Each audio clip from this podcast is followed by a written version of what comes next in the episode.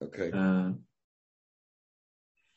okay, welcome everyone again. This is the Shir Ilu and Yishmos and Ephraim Shmuel Benavra Ariyah HaKoin and Chayat Toba Bas Aliyaz and Mendel HaKoin on the book of Yechezkel. We are in the fourth chapter. Um, we've been discussing the fact that Yechezkel has been confined to quarters. He, he has to stay at home and he's not allowed to communicate with the outside world. And um, now, after having been confined to quarters, we have come across verses four, five, and six, chapter four, verses four, five, and six, which I'll read to you. And we'll try and unravel these three verses today. So God says to him, Va'ato shchav al tzidcha hasmoli. Uh, you will sleep on your left side. Uh, for sometimes Avon Beis Yisrael Olov, Mispah Hayomim Asher Tishkav Olov, and you shall place or remove, remove or atone for the sins of the house of Israel through the number of days that you shall lie on your left side. Um, Tisa es Avonam, and you will bear their sins, you will atone for their sins. That's verse four. But Ani Nosati L'Chol Shnei Avonam. I've given you the years of their sinning. The Mispah Yomim, I've converted it into days from years.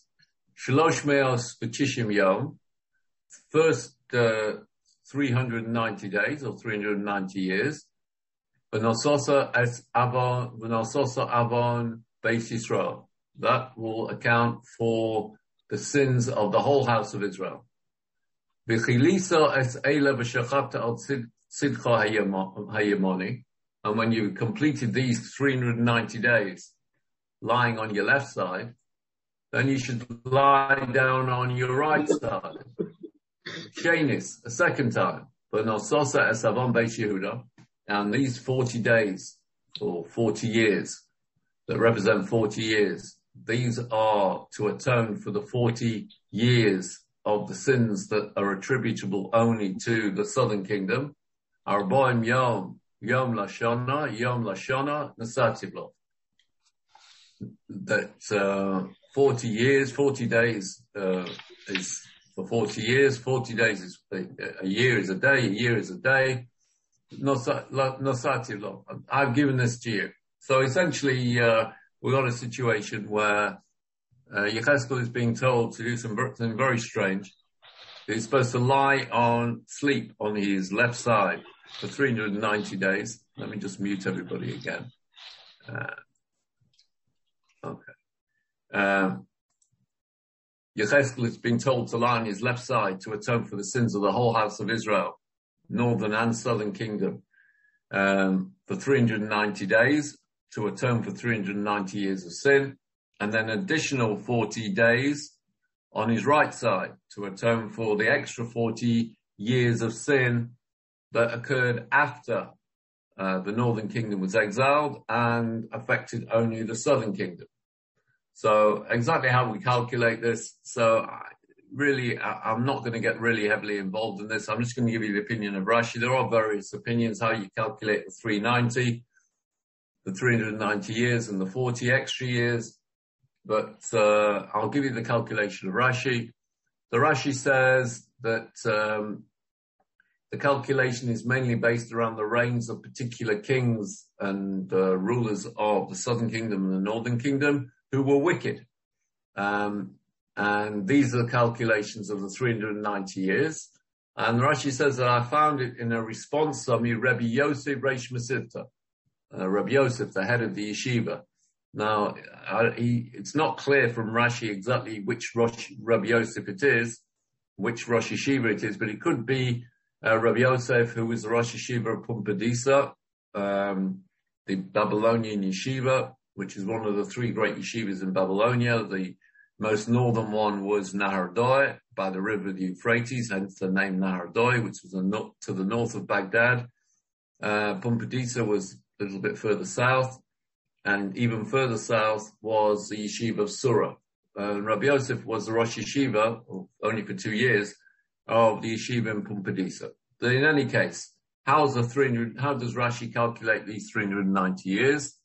So he says as follows: the ten tribes sins from the days of Yehoshua, uh, Yehoshua until Sennacherib exiled them from Shomron in the northern kingdom. So he says the calculation goes like this. In the days of the Shoftim, there were eight years under the rule of Kushan, eighteen years under the rule of Eglon, twenty years under the rule of Sisera, seven years under the rule of Midian, eighteen years under the rule of uh, Ammon, and forty years under the rule of, of the Philistines. Uh, the total there is one hundred eleven years. The calculation continues. From the stories at the end of the Shoftim, which was uh, the story of Pesel Micha, which those that have learned Tanakh with me, the book of Shoftim, know in great detail, that they built a, an, uh, an idol uh, was built by somebody called Micha. From that point at the end of the book of Shoftim until the ark was captured in the book of Shmuel, which was forty years later. So that gives you another forty years of sinning, which takes it up from one hundred eleven years to one hundred fifty-one years. Then he says, add the period of Yeroboam ben Nevat. Yeroboam ben Nevat was the first king of the northern kingdom. That was twenty-two years. Nodov, his son, reigned for two years. Baasor reigned for twenty-four years. Elah reigned for two. Omri for twelve. Achob for twenty-two. Achaziah, his son, for two. Yehoram, his brother, for twelve. Yehu for twenty-eight. Yehoachaz for seventeen, Yehoash for sixteen, and Yerovam, the second Yerovam, forty-one years, which gives a running total of, these are all wicked kings. The running total is now either three hundred fifty or three hundred fifty-one years. It then says Rashi, you add Menachem ben Gadi, who reigned after that for ten years, Pekachiah, his son, for two, Pekach ben Ramaliel for twenty years, Hoshea ben Elah for nine years, and the running total is now three hundred ninety-one years. But Hoshea, the last year of Hoshea, which is that he was the last king of the northern kingdom, his last year was interrupted and is not counted because it was during his ninth year, his final year, that Shomron, the northern kingdom, was captured by the Assyrians, and therefore Hoshea ben Elah was counted as having reigned only eight years. That leaves a running total of three hundred ninety years uh, associated with the whole of Israel, Um, up to the time that the kingdom of, uh, the northern kingdom was sent into exile. That's your three hundred ninety years. Now, as I said, there are other opinions here that disagree with Rashi, but everyone comes out to the, the, the number three hundred ninety, whichever way you, you cut and paste it, they come out to the, to the number three hundred ninety. What about the extra forty years? Once, so once the northern kingdom had gone, uh, and gone into the Assyrian Empire, been absorbed into the Syrian Empire, the uh, kingdom of Yehuda was left by itself for another one hundred thirty-three years until it too was destroyed by the Babylonians, which is where we are now in the story. And the forty years that the kings of Yehuda sinned after the exile of the northern kingdom at the hands of Sanherib, the king of Assyria, uh, until this moment in the prophecy of Yechezkel, which is six years before the destruction of the Beis HaMikdash, which is the Ovon Beis Yehuda Arbaim. This is just relates to the sins of the southern kingdom, just forty years. Um, so the calculation of the extra forty years out of the one hundred thirty-three years that the southern kingdom survived the destruction of the northern kingdom is calculated like this. twenty-two years King Manasseh was a, was a rotten king, Um, about whom it is written, Vayas Asherah Kasher Osa Achob Melech Yisrael, um, and that Manasseh was as evil as King Achob, who was the king in the northern kingdom, who also reigned for twenty-two years. So you got twenty-two years of Manasseh, two years of Ammon, his son, eleven years of Yehoiakim, um, which is thirty-five. Um, and this prophecy was transmitted to Yechezkel, as we know, in the fifth year of King Tzidkiyahu's reign. So you've got twenty-two, two, eleven, and five is a total of forty. So now you've got a grand total of four, four hundred thirty years that God, so to speak, calculates the Jews have been sinning since the time they arrived in the land of Israel eight hundred fifty years ago. So, so you got a, a grand total of four hundred thirty. three hundred ninety relate to the whole of Israel, the whole the whole of the Jewish people, and forty relate directly to the southern kingdom after the northern kingdom had gone into exile. So, and you should know that after this prophecy, there remained yet another six years until the Beis HaMikdash was destroyed. Yechezkel is getting this prophecy six years before the Beis HaMikdash was destroyed. So the total sinning period up to and including the year of the destruction of the Beis HaMikdash was actually four hundred thirty-six years. But the running total at the moment, because we're six years before that event, we're six years before the destruction of the Beis HaMikdash, is four hundred thirty years. So these, the total, which is going to be four hundred thirty-six by the time the Beis HaMikdash is destroyed, um, four hundred thirty-six years of sin is calculated uh, as follows. Not calculated as follows, is equaled as follows. In four hundred thirty-six years, there are eight yovelim, right? Because a yovel is every fifty years. So in a period of four hundred years, there are eight yovelim. So in four hundred thirty-six years, there are also eight yovelim. So that's eight years. And there's additional um, thirty-six years in that, um, which we'll come to in a second. But in these four hundred years, uh, there are also eight Shemitahs, eight Shemitahs and eight Yovelim in four hundred years. And that's fifty-six Shemitahs and eight Yovelos. So, which gives a total of sixty-four years of either Yovel or Shemitah not observed. sixty-four years. Uh, in the other thirty-six years, Uh, after the four hundred have been calculated, there are another five Shemitahs. So add five to sixty-four, you get sixty-nine. Um, and the final Yovel year, which was a work in progress at the time that the Beis HaMikdash was destroyed, is accounted to them as well, because they were exiled from the land because of their sins involving the Shemitah and the Yovel. So essentially what you've got out of the four hundred thirty-six years that they sinned, it meant they ignored Um, they ignored uh, exactly sixty-one Shemitahs and nine Yovelos, so which is a total of seventy years, uh, which is the reason that they were in exile for seventy years in Babylonia. So we've got, we understand the three hundred ninety years sinning of the Jewish people since they arrived in the land of Israel, three hundred ninety years out of eight hundred fifty. But there's an extra forty years of sinning attributable to the southern kingdom, and uh, which gives a total of four hundred thirty. There are another six years before the Beis HaMikdash is destroyed, which gives a total of four hundred thirty-six.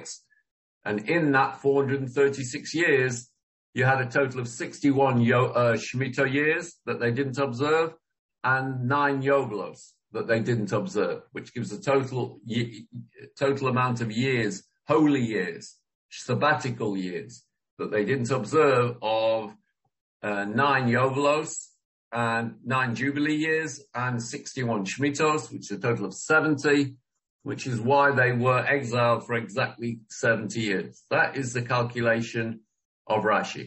And uh, if you want proof of it, that that is the reason for exile, the Torah is very specific. The Torah says in Vayikra, uh, this is in Vayikra chapter three, twenty-six, verse thirty-four, Oz tiritzeha oretz et shabsoseha, the land is calmed regarding its Shemitah. In other words, if you keep Shemitah, the land will be calm. Kol yemei hashama, v'atem ba'eretz oiveitem, but all during all the days that it remains desolate while you're in the land of your enemies, and while it remains desolate, while you're in the land of your enemies, the land will uh, appease itself over its lost Shemitahs, lost sabbatical years. So the Torah is very explicit that the reason for exile is non-observance of the Shemitah and non-observance of the Yovel. So again, you, we've done the calculation. Um, And in the four hundred thirty-six years, so to speak, that Rashi and, uh, well, the Seder Olam calculates that the Jews had spent sinning, that it, that actually indicates seventy years of sabbatical years that they didn't observe, and that's why they went into exile for seventy years. And this is also um, plays out at the end of the uh, Tanakh in Divrei Hayomim, the book of Chronicles, the second book of Chronicles, in chapter thirty-six. The Pasuk says, Lamalos Devar Hashem B'fi Yirmiyahu, to fulfill the word of God that was spoken by Yirmiyahu, Jeremiah the prophet.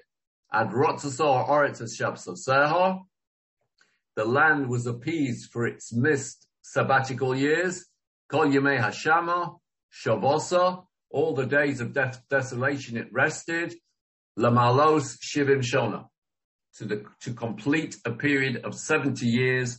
That those years that the Jewish people did not keep the Shemitah and they did not keep the Yovel. So that is the calculation. That's why God says, lay, lay on your left side for three hundred ninety days and lay on your right side for forty days. But why? No, what, what, what, what's God's rationale here? What's God's plan here? And there are really four major questions in these psukim that really do beg uh, an answer.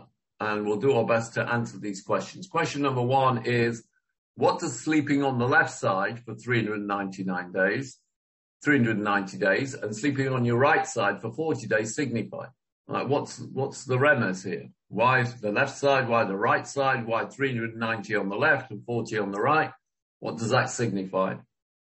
Question number two, how does Yechezkel atone for four hundred thirty, or it will, will be, by the time the Beis HaMikdash is destroyed, four hundred thirty-six years of sin by sleeping on his left side for three hundred ninety days and forty days on his left side? How does that work? How does that work as an atonement? Now, question number three is, how does anyone atone for sins that they've never actually did themselves? Like, why would, why would Yechezkel have to atone for sins that took place over the previous eight hundred fifty years when he wasn't even around? Like, what's, what's it got to do with him?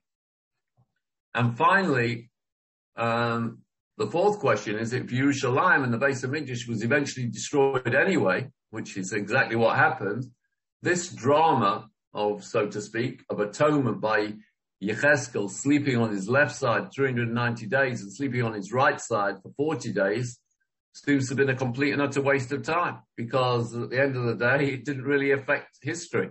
At the end of the day, the Beis HaMikdash was destroyed. So he didn't atone for the sins anyway. So what on earth is going on? Um, so let's deal with these questions one by one. Um, and um, let's see if we can make sense of this. So question, the first question we have to ask is, what does sleeping on your left side for three hundred ninety days and sleeping on your right side for forty days signify? So there's various answers to this question, which I'll deal with. Um, As I always do, I'll give you the most, uh, the simple answers or the most superficial answers first, then we'll delve a little bit deeper into it. So again, why, what's the significance of left side for three hundred ninety days and right side, sleeping on the right side for forty days? So the first answer is based on, um, something we discussed in the framework of the Beis HaMikdash in chapter one. Um, we saw this, um, I'll just bring up the image, something I mentioned last time. Um, let me bring up the image.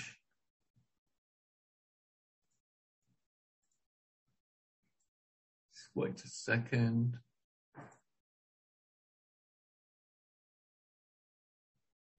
Uh, where is it? Yeah, there it is. Everyone can see the image, the image of the base. I'll take, give you a smaller image. So it's, you can see the north, the north, west, east, south, and west. So here's, you've got the Beis HaMikdash, and on the left-hand side of the Beis HaMikdash, on the western side, get that into the picture. On, maybe I'll reduce the side, reduce the side, but, uh, on the left-hand side of the Beis HaMikdash, where the red arrow is on the left-hand side, that points to the Kodesh Kedoshim.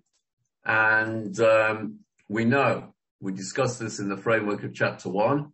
Um, we saw that uh, if you look at the base, looking out from the Beis HaMikdash from the Kodesh Kedoshim, which is in the west. Um, the left side is uh, signifies north. I hope you can all see that. Um, so sleeping on the, on your left side indicates a northern trajectory, and hence it's talking about the northern kingdom. That's a simple way of looking at it. And your right side, looking out from the Kodesh Kedoshim um, from the west, and you look to your right, you're going south, symbolizing the kingdom of Yehuda. So that's just a, a simple understanding. I hope everyone could see that, that if you look up from the Kodesh Kedoshim, um, which, uh, see, I can mark it here. I don't know if I can. Oh, look, if you look where it says the Ark of the Covenant on the left-hand side, it's got a red arrow. That's the Kodesh Kedoshim, pointing to the Kodesh Kedoshim. On the left-hand side, that's where the showbread table is, and that is north, signifying the northern kingdom. And on the right, that's signifying south.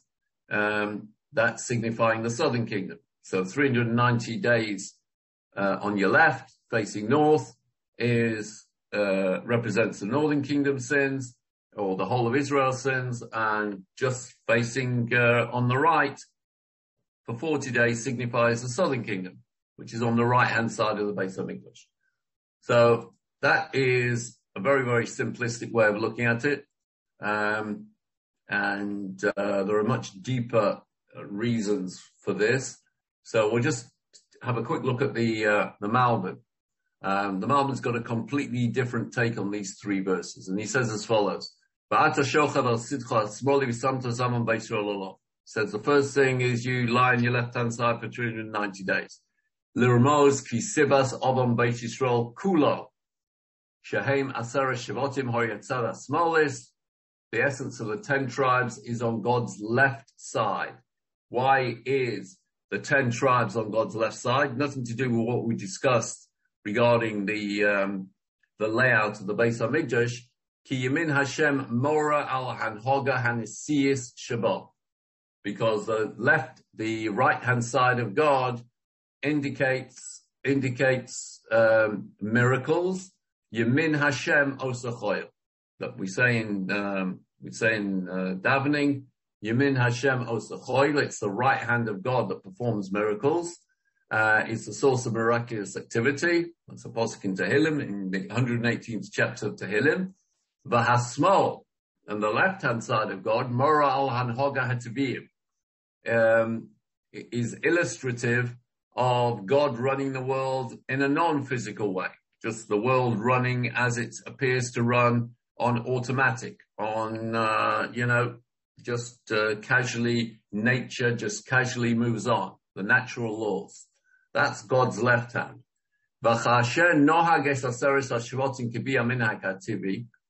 And God treated the ten tribes only through natural means. He performed no miracles for them. Below here, Lahem Osios, Beneflores, Beloshaloch Lahem Naviab, Tomim Malchichom.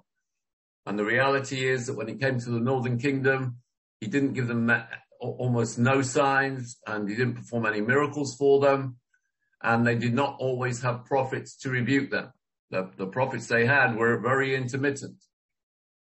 Lochein Chotu Bavod Zorah. As a result of all these things, uh, the fact that God never performed miracles for them, and uh, their prophets were few and far between. As a result of that, they fell into the trap of becoming pagans. And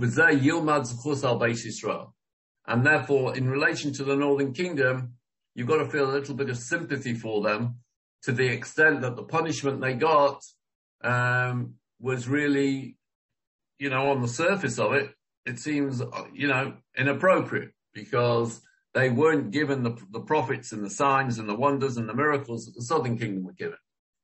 So, and that's why it says, Ani nosati l'choa shnei avonon l'mispa yomim, shelos meo shvetishim yom. Ki mitzad ha-zuchus hazeh sheho yinusulim b'chol ha'etim ha'ele tachas ha-teva v'amarocho, because the ten tribes didn't have, so to speak, God's right hand with them. God never performed miracles for them. Lochein lo yichshvu hashonim rak liyomim. God, so to speak, considers their sins, the three hundred ninety years of sin, as merely days. That's why he says, in relation to sleeping on the left-hand side, he doesn't mention years. He says, Lemispa yomim, shalosh me'os v'tishim yom. You have to sleep on your left side three hundred ninety days. Ulefi cheshbon harav rabbeinu Abarbanel. And the Malbim quotes the Abarbanel. He says, Hoyamiyamos Yerovo. From the time of Yerovan ben Nevat, the first king of the northern kingdom. She's Chilu Aseres Shvatim Lachet. He's the first one to introduce the northern tribes to sin. Ad Churban Habayis, until the destruction of the Beis HaMikdash. Shalosh, Shalosh Meos V'Tishim Shana. That was three hundred ninety years. K'mavor Mecheshbon Shenos Malchi Yehuda, as can easily be calculated by, in reference to the parallel kings of Yehuda. Ulechein Sivol Lishkov Shatz Yom. And that's why God commanded uh, Yechezkel to sleep on his left side three hundred ninety days. Not in correspondence to years. It's as if God has said, I'll consider the three hundred ninety years that the northern tribe sinned as merely days. Because of uh, God's lack of hashkocha, lack of providence that he gave them during their periods because they were sinners. Then God says, when you finish these three hundred ninety days, then you've got to turn over and sleep forty days on your right side. So then you've got to uh, lie for forty days on your right-hand side um, to take into account the additional sins of the extra forty years of sins that the southern kingdom did once the northern kingdom went into uh, exile. And uh, this forty-year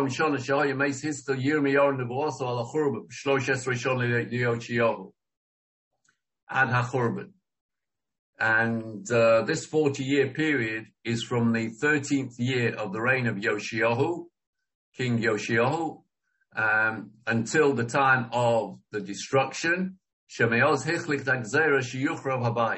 was in the thirteenth year of the king, king of the monarchy of Yehoshua, that the decree was made about the destruction of the Beis HaMikdash. But Yirmiyahu hisrabon yom yom kol meshach zmanazeh. And unlike the northern kingdom, who had very few prophets, Yirmi, when when the decree about the destruction of the Beis HaMikdash came, God sent Yirmiyahu every single day to warn them to do teshuvah, that they could still avert and cancel the, the, the decree. And they paid no attention to it. Umeoz gola Hashem yemina, shehi ashkochaso sheishkech aleim lishloch lahem nevi'av yom yom. Even though God showed them miracles at the hands of Yirmiyahu, and he had Yirmiyahu badger them day after day after day, they paid no attention to anything he had to say. And therefore, b'chet zeh, for this sin, for the sin of the fact that God showed the southern kingdom many miracles, and the fact that, unlike the northern kingdom, God had a prophet there from the moment the decree was made for the destruction of the Beis HaMikdash, right up until the moment, moments before.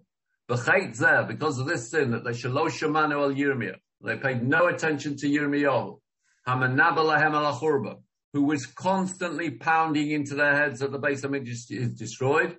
This forty days, forty years, relates directly only to the kingdom of Yehuda. But al zeh, Omar, that's why it says, "V'shochavti al tzidcho hayamini shenis," that you have to sleep, you Yechezkel have to sleep on your right side a second time for forty years, forty days. V'atoshchav shenis al tzidcho hayamini. And when it says that he's, he's got to sit, lie, sleep on his right side for forty days, um, the right side indicates that he's talking to a nation, the southern kingdom, that had God's right hand all along, all the way through the kingdom of Yehuda. They were shown miracles and they were rescued, um, right up until the point where it became obvious that they weren't going to do teshuva. Right through the history of the southern kingdom, they were they had miraculous uh, occurrences, and they had uh, prophets in every single generation uh, who they paid no attention to. That's why, when it comes to the forty days that Ye- that Yechezkel has to lay on his right side, um, in contradistinction to the three hundred ninety days that he's got to lay on his left side for the uh, northern kingdom. Ki ein lahem limud zuchus shelo hochicham Hashem. They get no credit at all, like the northern kingdom did, because the northern kingdom didn't have all these miracles and all these prophets. They get no suchus. They get no uh, discounts. Al yedei nevi'o. Rak ato natshu hayonim lashonim. When it comes to the sins of the southern kingdom, the they're, they're not reduced from a period of years to days like the northern kingdom. The, the Malbim says the northern kingdom's sins, three hundred ninety years of sins, were reduced to a calculation of three hundred ninety days, as the Pasuk says. But when it came to him lying on his right side to, so to speak, atone for the sins of the southern kingdom, that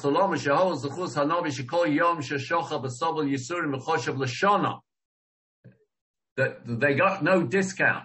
They got no discount. There was no discount for the southern kingdom. That their, their forty years of sin weren't commuted to days. That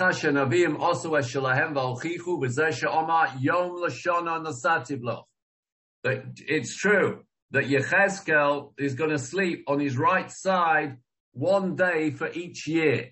But the reality is, says the Malbim, each year is calculated as a year of sin. Whereas in the northern kingdom, each year of sin is calculated as one day of sin. And that's why it says in relation to the northern kingdom, it only mentions days. When it discusses the southern kingdom, as we saw in verse six, the chilisa is eila v'shachavti al tzidcha hayamoni shenis, the second time when you sleep on the, the right hand side, v'nosos avon beis Yehuda. You're dealing with the sins of the of the southern kingdom. Arborium yom yom lashona. There's no discount. You sleep, oh, it's true, you're only going to sleep forty days on your right-hand side, but don't think it's like the northern kingdom, where I've, or I've commuted the, the years into days. And when it comes to the southern kingdom, there's no com- commutation of sentence. It's Yom Lashona, Yom Lashona. That uh, each, each day you sleep on your right-hand side represents a complete year of their sinning. Nasati bloch. That's what I'm giving you to do. So that's the way the uh, the Malbim understands it. There's a huge difference between the uh, three hundred ninety days that he sleeps on his left side and the forty days that he sleeps on his right side. The three hundred ninety days that he sleeps on his left side is representation of some type of sympathy, some type of type of discount that the, the Northern Kingdom had, um, which is why probably why they lasted so long. Um, after being, they had no righteous leaders at all. They had no righteous kings. The southern kingdom, on the other hand, had plenty of righteous kings. And nevertheless, they never paid, and they had miracles, and they had constant prophets.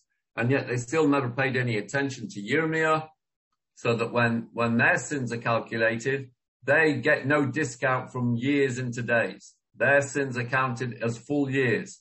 But obviously Yechezkel can't sleep on his right side for forty years. So he has to sleep on his right side for forty years, but God makes it clear in the Pasuk. Arboim yom, yom lashona, yom lashona, which is uh, Masha Engen. He doesn't say that by the Northern Kingdom with the three hundred ninety days. He just calls them days. That's the opinion of, that is the, that is the opinion of the, uh, a, um, the Malbim. So, it still really doesn't answer any questions, like what, what, what the heck's going on, um, and why, how, how the second question jumps out at you again. How does Yechezkel atone for four hundred thirty years of sinning by sleeping on his left side and uh, for three hundred ninety days, and on his left, on his right side for forty days? And, and quest, that's question two. And question three is, how does anyone atone for the sins that they never actually did themselves? When do you see that you can, you can do a kapara, like a, if, um, if I do a sin, so it's on me. Well, if I do a sin, somebody else can't do an atonement for me. I'm going to do it.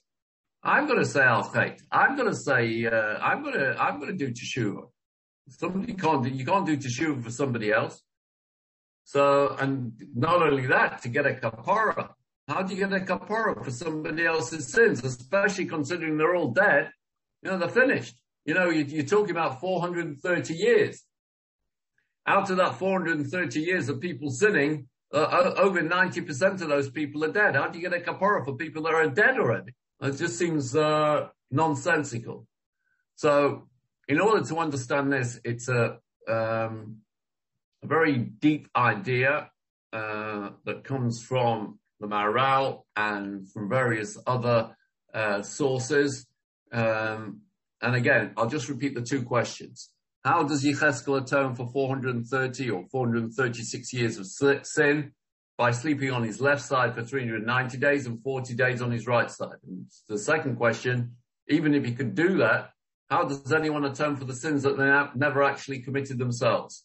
So as an introduction to try and answer this question, we have to say like this. When a person suffers, that suffering may have nothing to do with a failure on his part.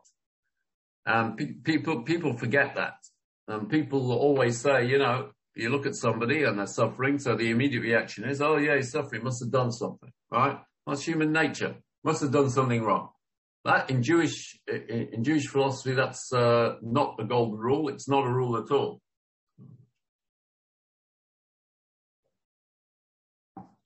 Um, the golden rule from this section, if, any, if you take any golden rule out of this section of Yechezkel, it's this. Not all suffering is punishment. Um, if you forget that maxim, uh, the charlatan secular atheist has always got you defeated with one question. If there is a God and he is all good, why do innocent people and why do children suffer?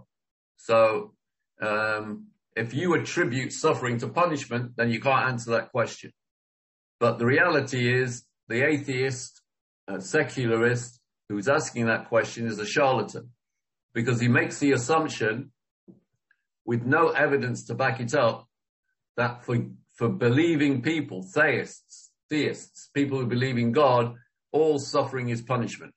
And our tradition, uh, of which he, the atheist is ignorant, says no such thing. The truth of the matter is that a person could suffer poverty all his life and be a complete tzaddik. His tasks in this world to, to attain the perfection for which he was created demand that he be poor. Simple as that. And some people, every human being created, as I mentioned many times, there are no, there are, there's no one here in the audience. Everyone in this world is an actor on the stage. Everyone's got a job to do. Everyone's got a tafkid, a job, and they're given the tool, a, a unique job, and they're given the tools that they need to complete that job. So some people need to be, you know, cheder teachers, and they're never going to be mega wealthy. Some people, some people have got uh, a job. What their task in life is to, or their tikkun is to show chesed, and their task is money. And uh, a person could suffer poverty all his life and be a complete tzaddik. His tasks in this world to attain the perfections for which he was created may demand that he be poor. In the same way, a person could be wealthy all his life and be a complete tzaddik as well.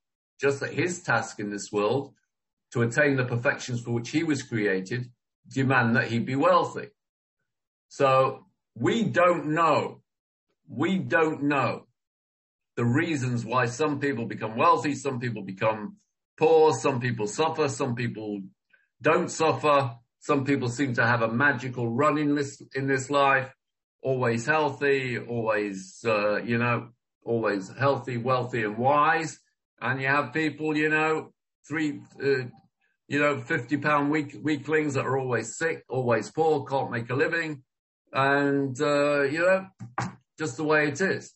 To, to say that uh, a person is what he is or suffers what he suffers because there's a punishment going on, it's just ludicrous. So we have this idea in Judaism, which uh, is technically called, in English I would describe it as this, suffering beyond oneself. Under certain conditions, and this is something uh, we touched upon when we learnt uh, uh, the Derech Hashem. Uh, those of you that learn the Derech Hashem with me, the Ramchal touched upon this, but I want to expand upon it now. uh, under certain conditions, when a heavenly decree is made against the whole world, uh, the Jewish nation or a particular particular community or a particular uh, uh, individual, um, um, that God uh, brings a, dec- a heavenly decree against the world or against the Jewish nation in particular or against a particular community or against a particular individual, the decree can be removed and only the tzaddik will suffer or die instead of the truly guilty. Why is Ringo suffering? So in the majority of cases, it's got something to do with Ringo. Something to do the Ringo, something to do with Ringo's personality, something to do with Ringo's actions, something to do with Ringo's uh, task in this world. He, maybe he did something wrong, he's being punished. Maybe he needs a wake-up call to do teshuva, or just this was this is one of his challenges um, to create his own perfection in this world. But what about the Gadol Hador? What about the greatest man of our generation in terms of wrongdoing? In terms of a wake-up call, and in terms of challenges he has not met for his own perfections. Now, it's true, you might deserve uh, little or no suffering at all. Um, if he gets more than his measure, then that suffering is surplus. So you, this is like a mathematical equation here. So Jewish philosophy teaches us, and again, this is the Ramchal, the Maral, the Rambam, Rabbi Yosef Albo, surplus, surplus suffering can count towards the community. It can count towards the community, it can, can count towards the generation, or it, it, indeed it can count towards the whole world. Um, let me just give you a, a, a quick mathematical example. A person is so great um, that he has surplus suffering. He suffers more than he should do. And that suffering is, is deferred to cover the suffering that should be due to others. That person, that tzaddik, is doing a great service uh, for everyone else. He's taking upon himself the suffering of others. Therefore, by accepting the surplus suffering and dedicating it to the purification or protection of other people, that act in itself makes him an even greater tzaddik. But even a, an even greater tzaddik deserves less suffering. Therefore, his surplus suffering increases in size, meaning he's helping and he's protecting more people, making him an even greater tzaddik, worthy of even less suffering. And again, increasing the, his surplus of suffering, making him an even greater help to people and a greater tzaddik. And in mathematics, in mathematical terms, it's a, it's an interesting series. The tzaddik sages are, this tzaddik is almost, almost mushlam, almost perfect. He, he deserves, say, twenty degrees of suffering, but God gives him fifty degrees of suffering. So he's got a surplus of thirty degrees of suffering, which he, which are surplus to him, which he takes upon his shoulders to protect others. As a result of this selfless act, he now only deserves fifteen degrees of suffering, because now he's an even greater tzaddik for accepting the suffering of others, meaning he's got a surplus of thirty-five degrees of suffering to protect others, which makes him an even greater tzaddik. So now he only deserves ten, deserves ten degrees of suffering, meaning he has a surplus of forty to protect others, making him an even greater tzaddik. So what we, what we have in Judaism is this idea that a tzaddik, and we're not talking about regular, you know, there are tzaddikim in the world, but there are, we're talking about, you know, the um, the top of the tree. People, the definition of a great tzaddik is somebody that's willing to do this. If he if he if he wasn't willing to do this, he wouldn't be the great tzaddik that he was. Now, so we have this idea that it's possible for the tzaddik of the generation to suffer, or particular individuals on a high, very, very high level, spiritual level, to suffer, be prepared to take on the suffering of other people in their generation, thus lessening the suffering that other people in that generation will suffer. Now, obviously, there's a huge question around this analysis, which is,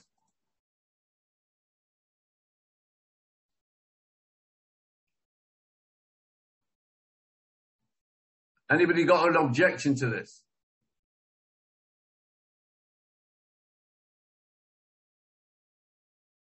Doesn't this sound like another religion? The idea of somebody else taking on the sins of other people on their shoulders? Anybody? Exactly. Christianity. That's what it, it sounds like. It sounds like Christianity. Gee whiz. Is Judaism like Christianity? It certainly, it certainly sounds like Chris, Christianity. Now, it just so happens that the Christians got this idea straight out of Judaism. But as usual, they took the idea and drove it off a cliff. Christians believe that uh, you are born into original sin. Uh, people that learn Christianity with me at Shift Day on Wednesday night will know exactly what I'm talking about here. Christians believe that a, a human being is born with original sin. They're inveterate sinners and they can't escape their own sinning nature without the help of Jesus. And Jesus had to suffer and die and bear their sins for you because you are incapable.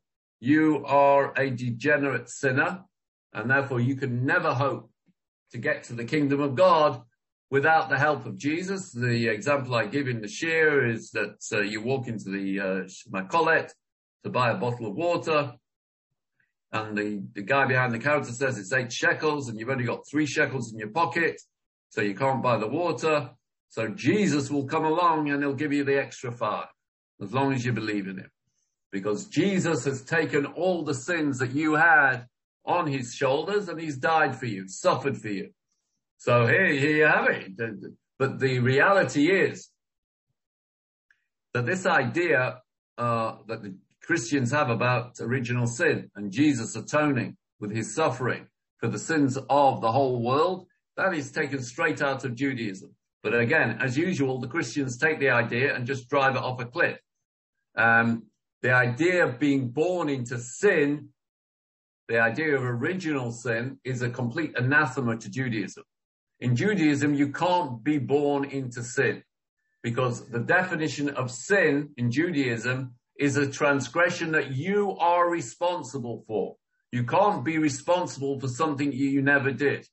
And we'll discuss this uh, uh, further later on in, in this verse, in these uh, three verses. But what what I've tried to explain now is how the suf- the suffering surplus um, of the generation can be absorbed by the tzaddik. But then what we what we've done is we've left ourselves a paradox. What are what is the mechanics? What are the, the dynamics by which a tzaddik can suffer and spare an individual or a community or even the whole world from punishment, a punishment that they have earned by their own actions? Like, how can he do that? How how does that work? What are the mechanics? What are the dynamics of people who've, who've, who've through their own free will actions, deserving of uh, punishment for those free will actions, that somebody else can take it upon their, their shoulders and accept the suffering that these other people are due based on their, their own free will actions? So the answer is like this, that the Jewish people are treated as a whole. And we know this because in Yom Kippur, when we say, uh, when we ask for kapara, we ask for atonement, we don't do it in the singular, we do it in the plural. And uh, we'll discuss the Chavetz Chaim's view on this in a minute. The Jewish people are treated as a whole, an organic whole. Um, and of course, on Rosh Hashanah, Yom Kippur, it's all about the Jewish people. It's all about the world. It's al chet shechatonu. It's all in the plural. And even davening on every day of the week. Refo'enu, bless us, heal us. Borei choleinu, bless us. Shema koleinu, listen to our voice. And this idea that the Jewish people are always treated as a whole is alluded to in the Gemara, where the Sanhedrin are called the eyes of the congregation, Einei Ha'eda. The king is called the heart of the people, Lev Ha'am. And the Jewish people are a collective unit. Every individual plays a part in the organic whole of the whole nation. So a simple analogy would be, when someone smashes your little toe with a hammer, the reaction is not, oh my God, my little toe is in pain. The reaction is, I am in pain. The pain is felt by the person. It's localized in the toe, but the person himself, the whole person, feels the pain. Similarly, the community of Israel, the Jewish people as a whole, can be hit by suffering directed at one person. So just like the uh, the human body is a collection of organic material combined to create a, a, a, a living, breathing, thinking uh, uh, uh, uh, individual, so the Jewish people are an organic, um, an organic uh, uh, being, one organic being made up of millions and millions of pieces, cells and uh, toes, and if you want to use the human analogy, hearts and minds, and uh, the the uh, analogy of the most important uh, organs of that Jewish body are the eyes of the people, Einei Ha'eda, which is the Sanhedrin, and the Lev Ha'am, which is the heart of the people, which is the king. So the community of Israel as a whole can be hit by suffering directed at one person. And the Gemara in the Dorim, on Daf uh, Samach Dalad, on page sixty-four, makes the following uh, uh, statement. There are four people that are, are considered to be dead, even though they're alive. Oni, someone who's poor. Matzora, somebody who is uh, has got that spiritual disease of leprosy. Uh, Summa, someone who's blind. Umisha ein lo bonim, somebody that has no children. It doesn't literally mean children. It could be um, um, got no descendants, no no um, um, descendants. Um, well, it, it, it's a difficult uh, language to explain, but it, it doesn't literally mean children. Anyway, it means Talmidim as well. Um, so let's combine the ideas that we've just spoken about. The Sanhedrin are called the eyes of the congregation, and the blind person is like a dead man.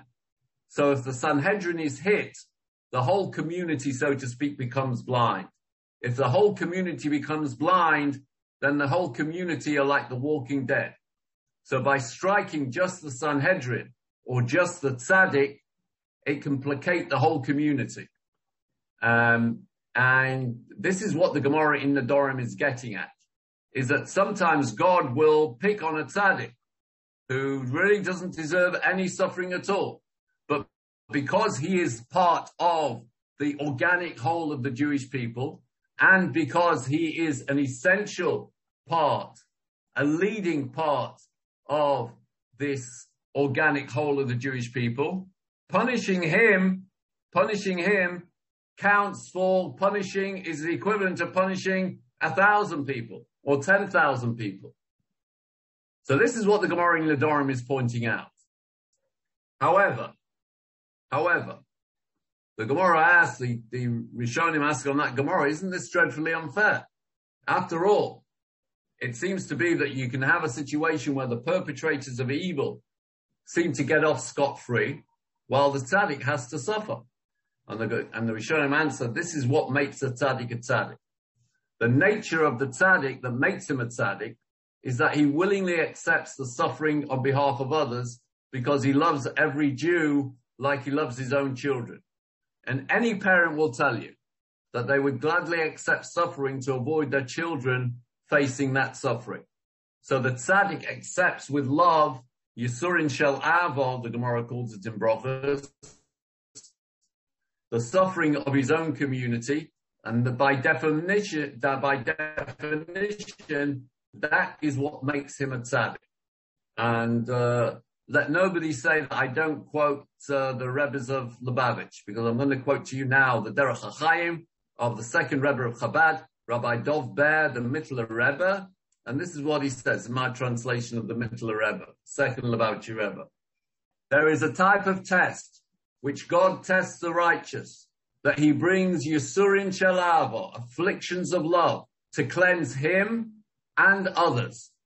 That he brings Yisurin Shel Avot, suffering of love, that cleanse not only the tzaddik, but the surplus suffering that he doesn't deserve will cleanse others. Others, many, many people. Could be a whole community, could be the whole world. And this is only applicable to the righteous, whose soul God wants to cleanse. And he says, we can bring a proof from the flax worker who only pounds the flax that is good. And when he strikes the flax, it becomes white and shiny. So too, When afflictions come to the tzaddik, his soul becomes white and pure. And you should understand this metaphor uh, easily. And there is another metaphor I could tell you about someone that owns, owns two cows, because sometimes God's affliction, God afflicts, and a test comes from God, and God wants to bring harsh decrees to the world, but instead he brings them to the righteous only, such that he suffers the decree of this for the sake of the whole world. So we find with Yechezkel, that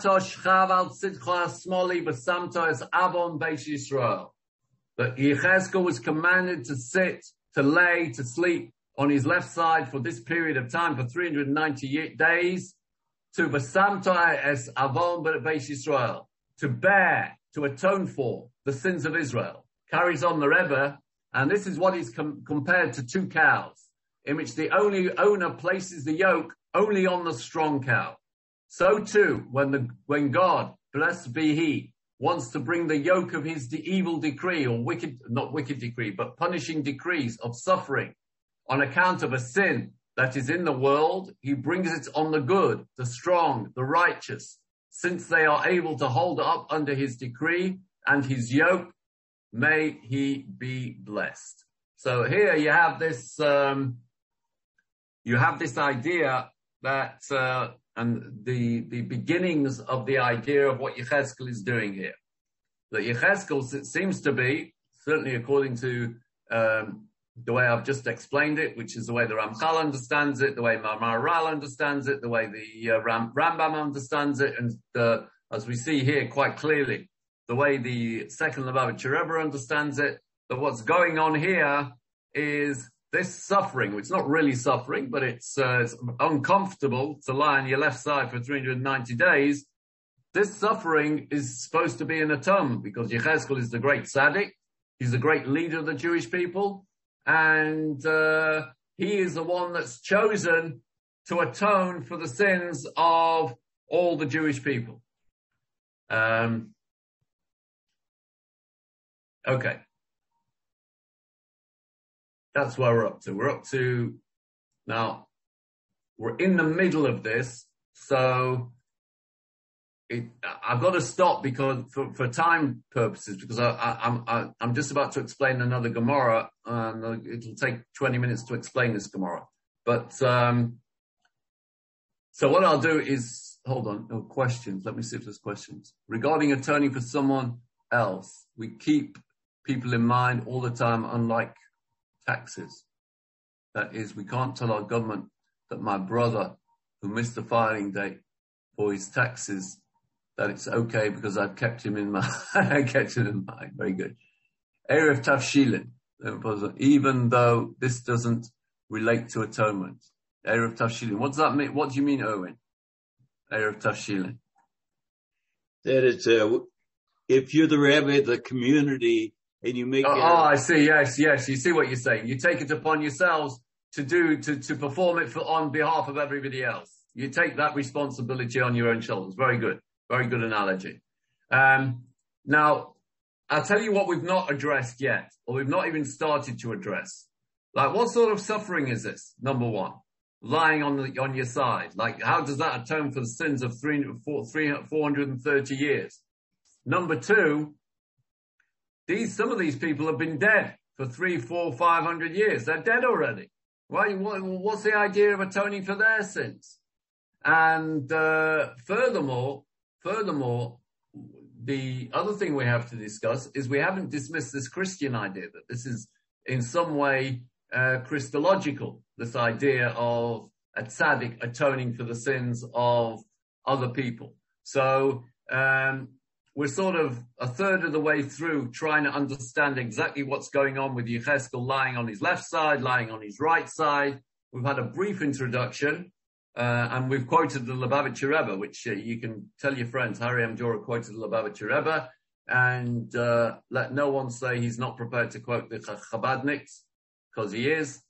Um, uh, I was asked a Sharla today, actually, about... Uh, um, listening on Zoom, whether you can be Yotza, listening on Zoom to the Megillah. Uh, I quoted the Pesach of the Lubavitcher Rebbe.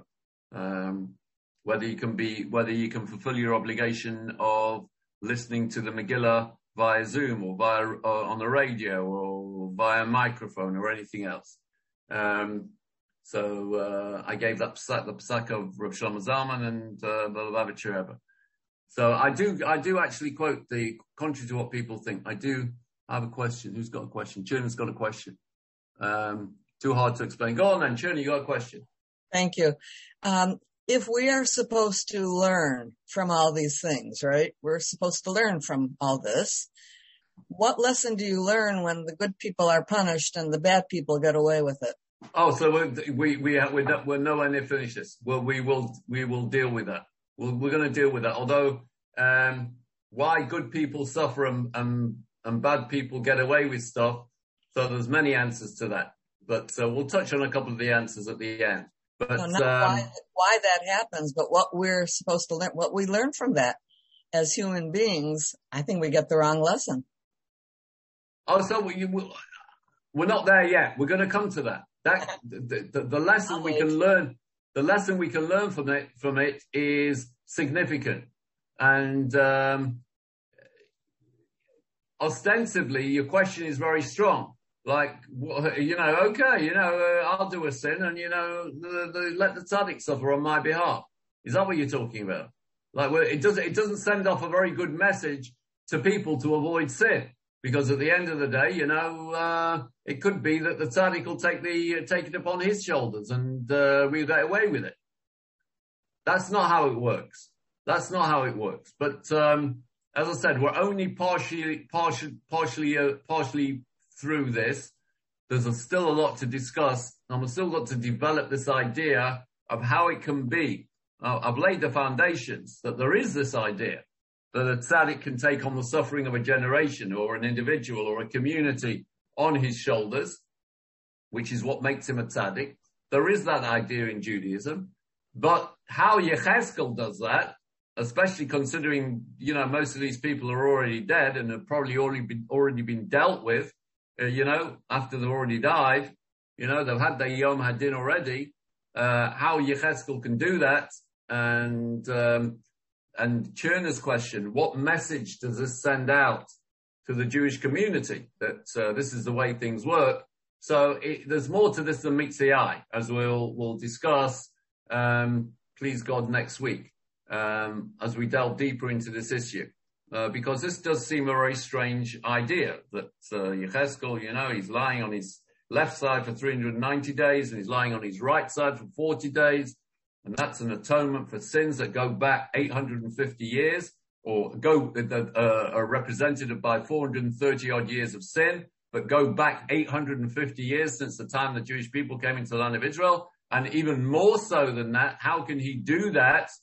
How can he accept all, all those sins? He, however great a tzaddik he is, he can't, he, he doesn't have the surplus to accept the sins of, you know, millions and millions and millions of people over eight hundred fifty years. And, uh, the, the, the more pressing question at the end of it all is, what good did it do? Because the Beis HaMikdash was destroyed anyway. So lying on your left side for three hundred ninety years as an atonement, lying on your right side for forty years as an atonement, didn't seem to do much good, right? Because six years later, the Beis HaMikdash has got all fall down. Ringa, ringa roses. So all these questions have got to be dealt with. And we haven't fully dealt with the, this idea of the, the, the seeming parallel, um, to Christianity. Well, and as I mentioned before, Christianity takes this idea but and drives it over the cliff. But, uh, the reality is that it does, it does bear a striking resemblance to the basic beliefs in Christianity. And we've got to come back to that, um, at some point as well. So we're in the middle of a, a difficult, um, we're in the middle of a difficult portion. These three psukim, um, are very difficult to explain. Uh, I, I'm, I'll do my best to, to get to the, the, uh, finish line, so that everybody has an insight into exactly what's going on here. But as I said, we're in the middle of it, and we'll continue and complete this, please God, uh, this analysis of these three psukim next week. And then uh, at the end of it, I, su- I, I, I suspect that there'll be quite a few questions, and I'll leave time for questions on it. um, and we'll deal with that then. Uh, in the meantime, if anybody else has got a question, now's the time. Um, if not, we'll call a uh, halt and we'll continue with these three verses this same time next week. Thank you. Okay. Thank you. Call to, to be continued. To be continued.